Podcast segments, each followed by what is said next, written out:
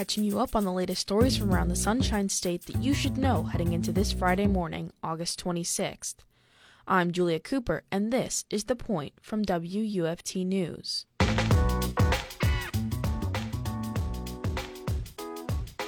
Alachua County reported the highest achievement gap between black and white students across the state. But one nearly all black school in the county made big strides in learning gains and outperformed white students on the state assessment this year. I spoke with WUFT Report for America Corps reporter Katie Hyson about how they did it. So, Alachua County has the widest achievement gap between black and white students in the state. Caring and Sharing Learning School is a public charter elementary school on the east side of Gainesville.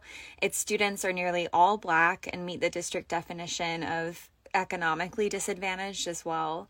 Those students earned the highest learning gains in the district this year and outperformed the county's white students on the state assessment.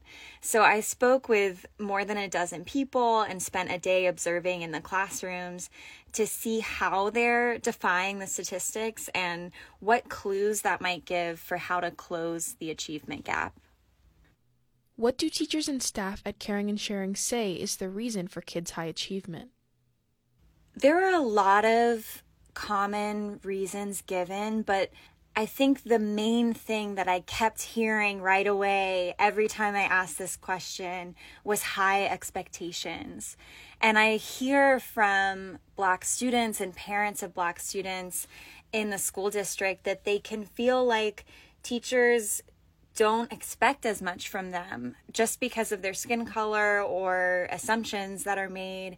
And so at the school, just starting from a place of looking at these students and believing that they can achieve at the highest levels, that's what staff and parents and former students say really helped them achieve.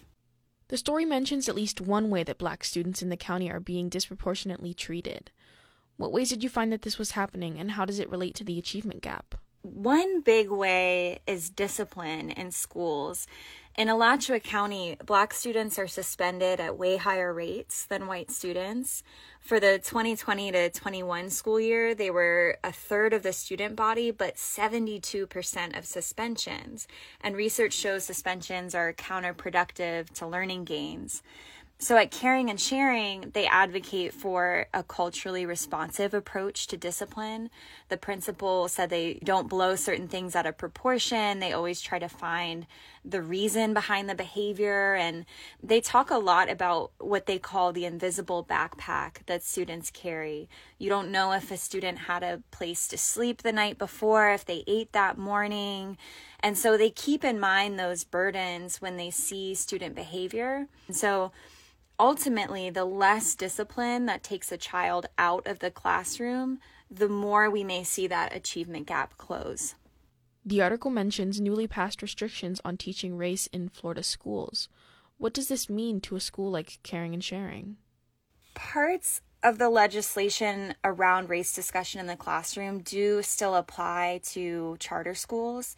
The language is pretty vague. I think a lot of educators are still trying to understand what it means day to day in any classroom.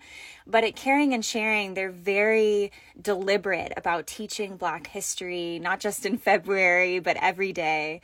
They teach children about civil rights and what they can take from that when they eventually head to other schools where they may be the minority.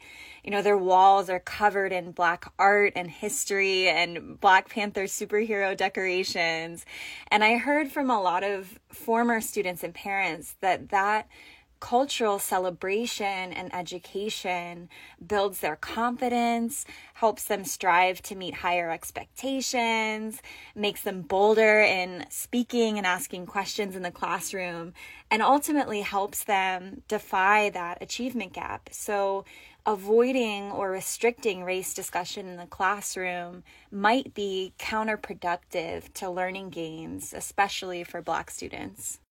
What should be the biggest takeaway for readers? We know the achievement gap between Black and white students isn't about the students. There's nothing about a Black student that makes them less capable of learning than a white student. This school appears to prove that in a big way. It shows that the gap can be closed and gives clues to how. And more than that, that Black students can perform at the highest levels in the district. So they're assets, just like any other child. That was WUFT Report for America Corps reporter Katie Hyson on Caring and Sharing Learning School and Alachua County's achievement gap. Now, let's catch you up on today's top stories from around the state. Starting on September 1st, Florida commuters will start experiencing discounts on toll fees. According to Florida Politics, Governor Ron DeSantis unveiled the SunPass Savings Program at an event in Orlando. The program, which is open to drivers who go through at least 40 tolls in a month, is projected to save 400,000 drivers about $40 million over the course of six months. Drivers going through 40 tolls will receive a 20% discount, while those driving through more than 80 tolls in a month will see a 25% cut to their bills. New laws like the Stop Woke Act and parental rights in education are changing school practices across the state.